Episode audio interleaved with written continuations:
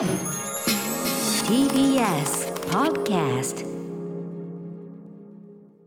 時刻はろくじさんじゅっぷんになりました。さんがつついたち月曜日、ティービーエス ラジオキーステーションにお送りしているカルチャーキュレーションプログラム、アフターシックスジャンクション。はい、えー、パーソナリティは私ライムスター歌丸です。今夜は所属事務所スタープレイヤーズ会議室からリモート出演しております。そして月曜パートナー ティービーエス アナウンサー熊崎和人です。さてここからはカルチャー界の重要人物をお迎えするカルチャートーク。今夜は月いちレギュラープロ主評価プロインタビュアーの吉田剛さんとお電話がつながっています。剛さん、もしもし。はいどうもです。はいどうもよろしくお願いします。剛さん、はい、前回のご出演はにがつついたち月曜日、ちょうどいっかげつまえですね、えー、当時そのクラブハウスね、この、この、このいっしゅうかんで急に盛り上がりだしたなんていうぐらいのクラブハウスですよ、えー、いろんなね目撃談をお話しいただきましたけど、その後クラブハウスどうですか？はいはい、えーとですね、前ほどの頻度ではないですね。あのあからさまに有名人の数が減った感じです。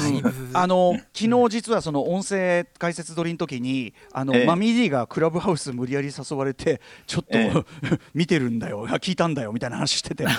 はい、はい、つ, ついにここまで来たかっていう感じがありましたけどね。うん、まあ落ち着いたって。ちょっと面白い話で言うと、はい、一回なんかジブラさんとハンニャさんがやってたから覗きに行ったら、はい、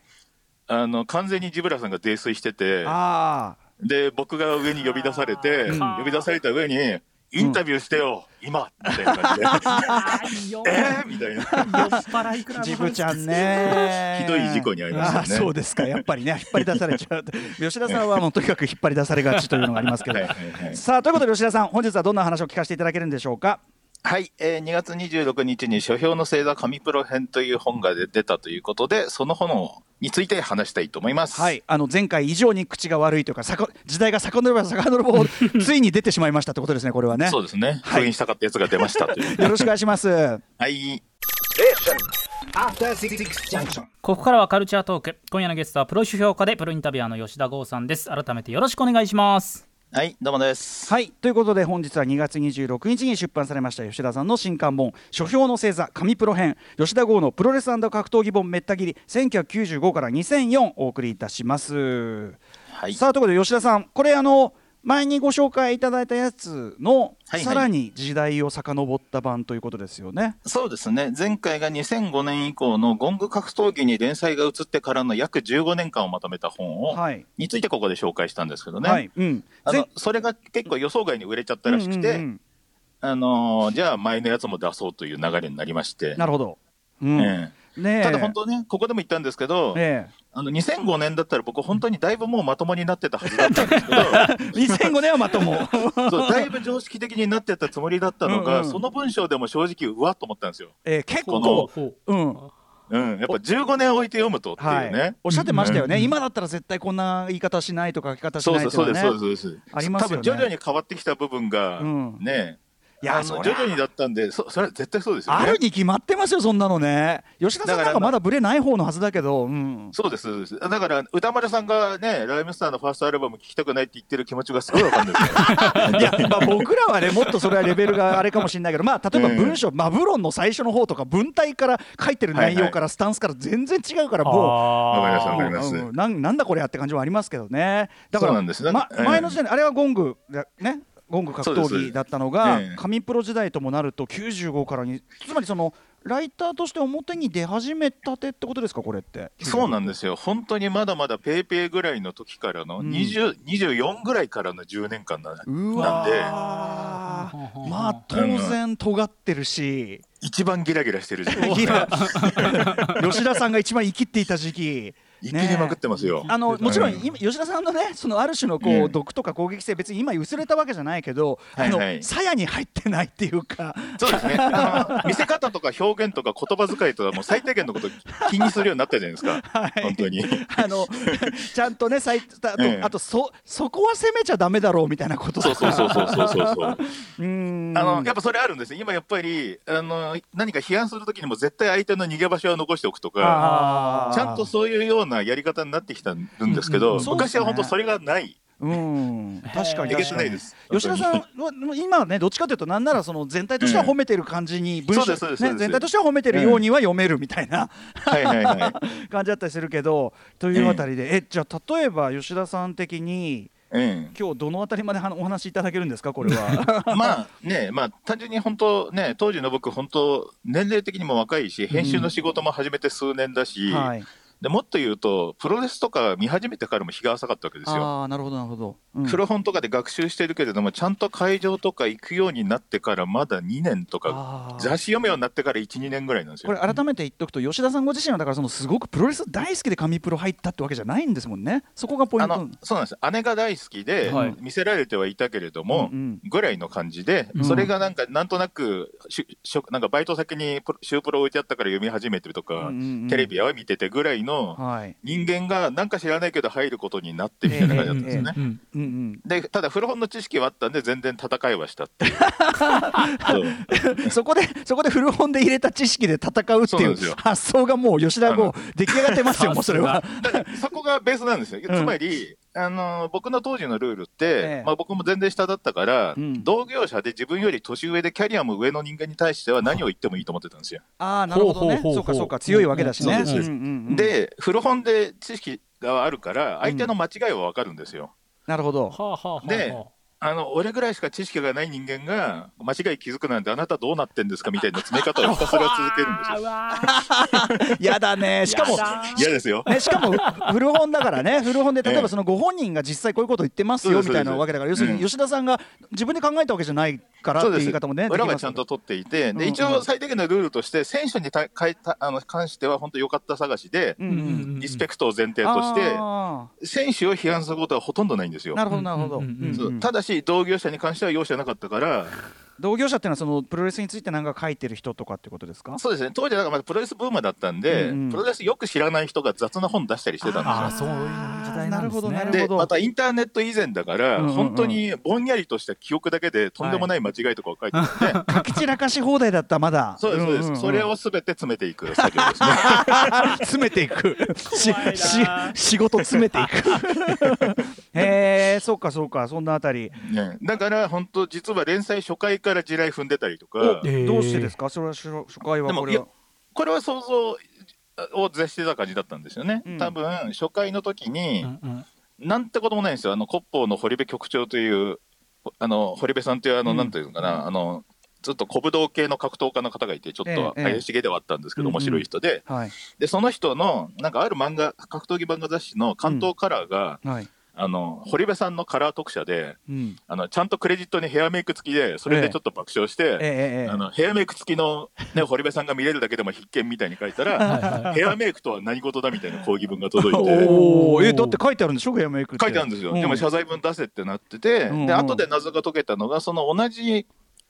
同じ号かな、はい、同じ号でそのコッポーがその時に可愛がっていたライターの批判をしてたんですよ、うんうんうんうん、だからそれを守るためにちょっと難癖つけてきた的な感じで 別, 別角度と本当に気にならないのは別の部分だったんだけどってことなんだ。なるほどね、うん、へー、みたいなことがプロレス格闘技界は意外と多くて、うんうんうん、あの帯にもあの問題連載が返ってきたって書いてあるんですけど、まあ問題は多数起きた、うんうん、いやだってさこれ普通のねその連載のをあの上げただけじゃなくて、最後にさ端末にね、うん、あの、うん、あの書評のその後って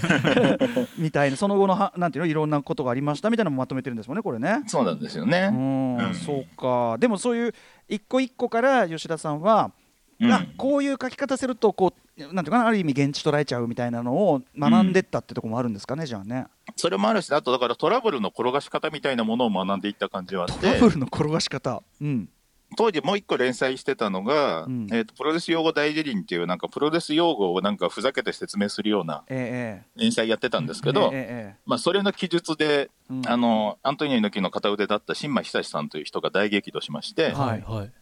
これが、えっと、みちのくプロレスっていう団体を当時新間さんの息子さんがやっていて、うんはい、でその選手グレートサスケさんとかが、はいうん、その社長と揉めてみちプロ立ち上げたんですね、うんうんうん、でその立ち上げた時にその当時の新間さんの息子さんのことをバカツネって呼んでたんですよ、うんうんうん、新間久志さんのことをね、うんうんうん、だからその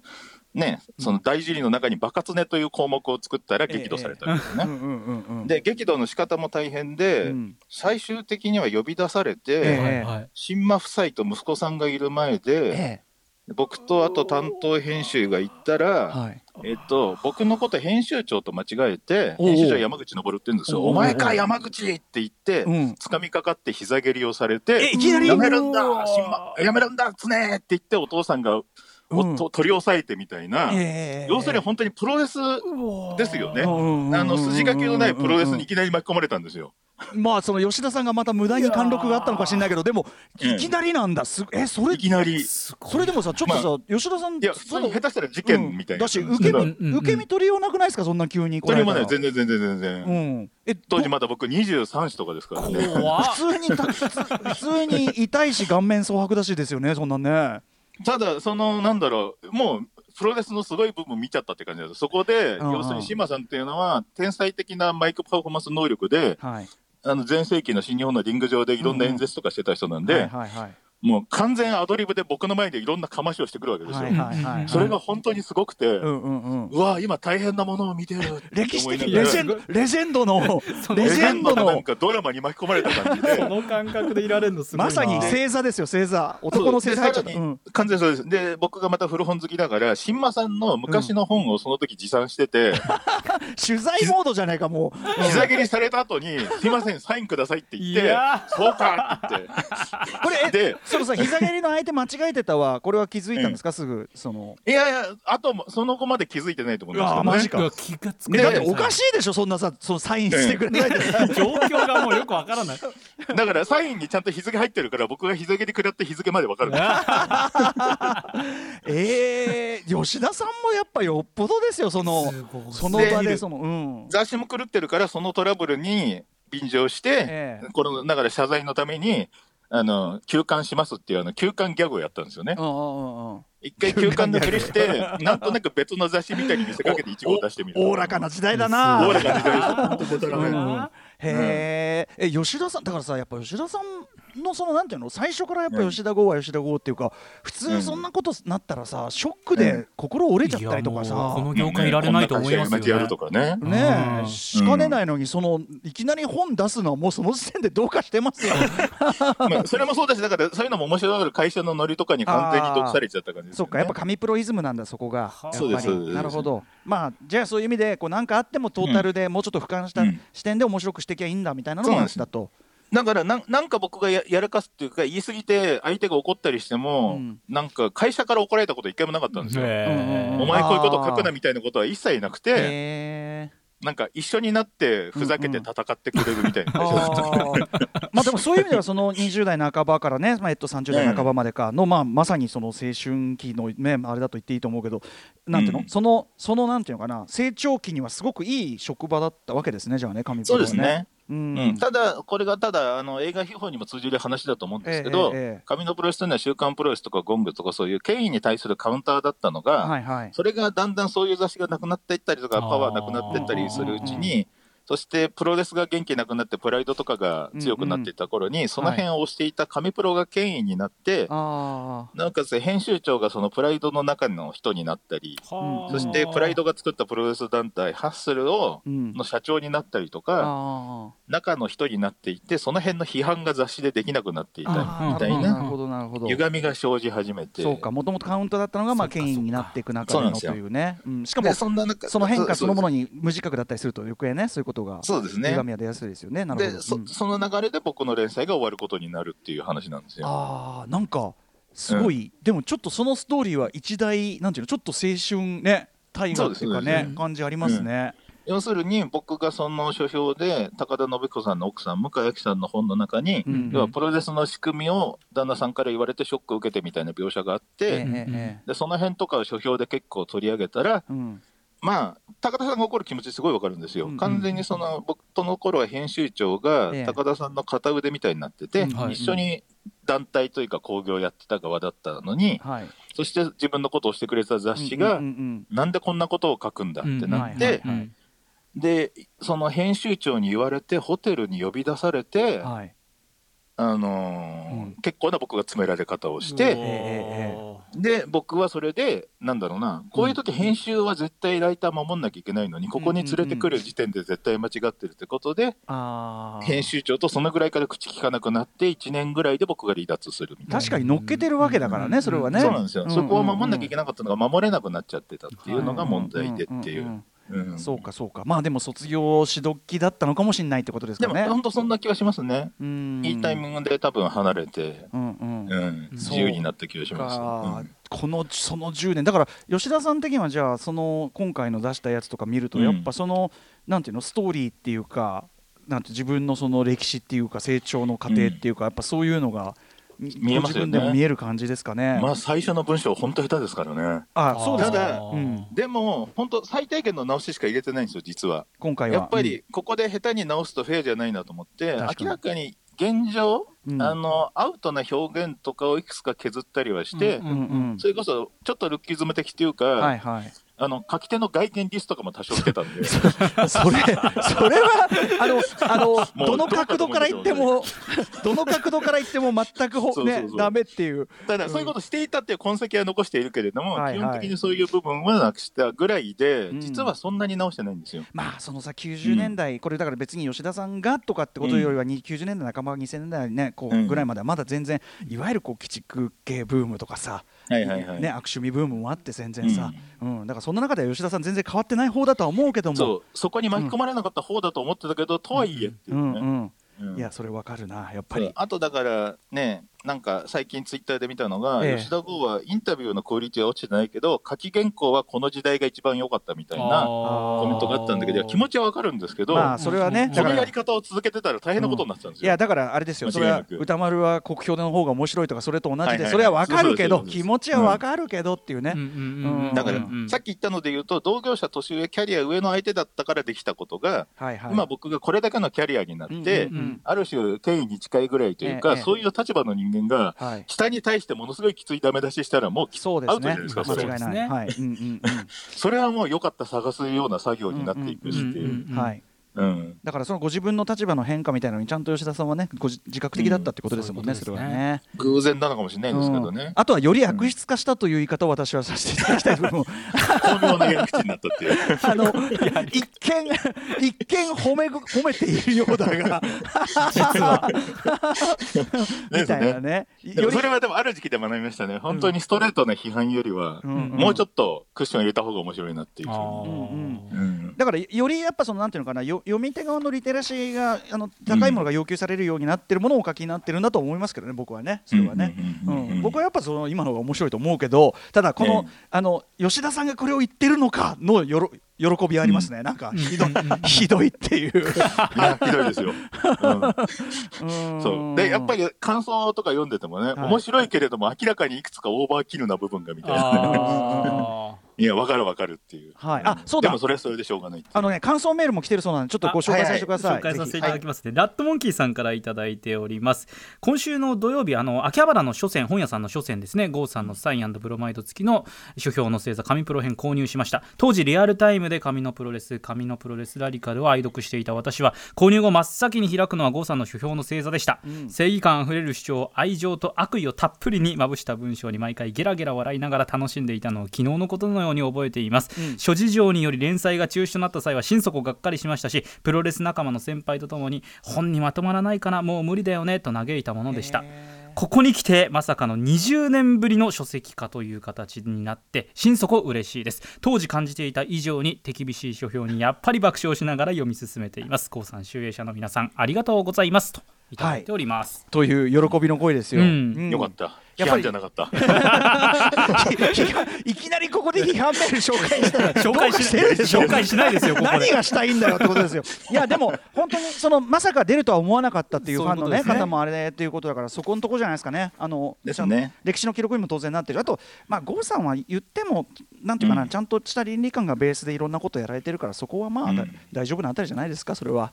うん、でもそれは本当思いましたね。もうちょっと昔だから、うん、もうアウトな も, もっとひどいこと、うん、道徳に戻るようなことを書いてる可能性あるなと思ってドキドキしながら読んだら一応最低限のルールは守ってました、ね、うんうん、なるほどね、いや、うん、ということで、まあ、だから最初から吉田剛は吉田剛だったって部分とこうです、ね、うん、違う部分が透けて見えてすごい、うんうん、僕から見るとでもやっぱ吉田さんは最初から吉田さんだなって思うけどな、はいはいはい、きゅうじゅうご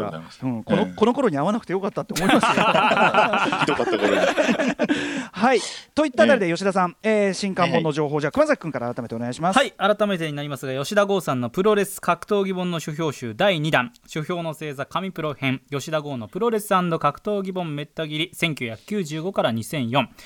きゅうじゅうごねんからにせんよねんまでの紙のプロレス紙のプロレスラディカルに掲載されプロレス格闘技界を騒然とさせた問題連載を完全収録した一冊となっております。発行法務者発売集英社お値段は税抜きにせんきゅうひゃくえんです。さらにこの本の刊行記念イベントもございます。さんがつにじゅうろくにち金曜日夜しちじさんじゅっぷんから吉田剛さんと玉袋筋太郎さんによるオンライントークイベントが開催されます。これ玉さんとはどんなお話するんですか。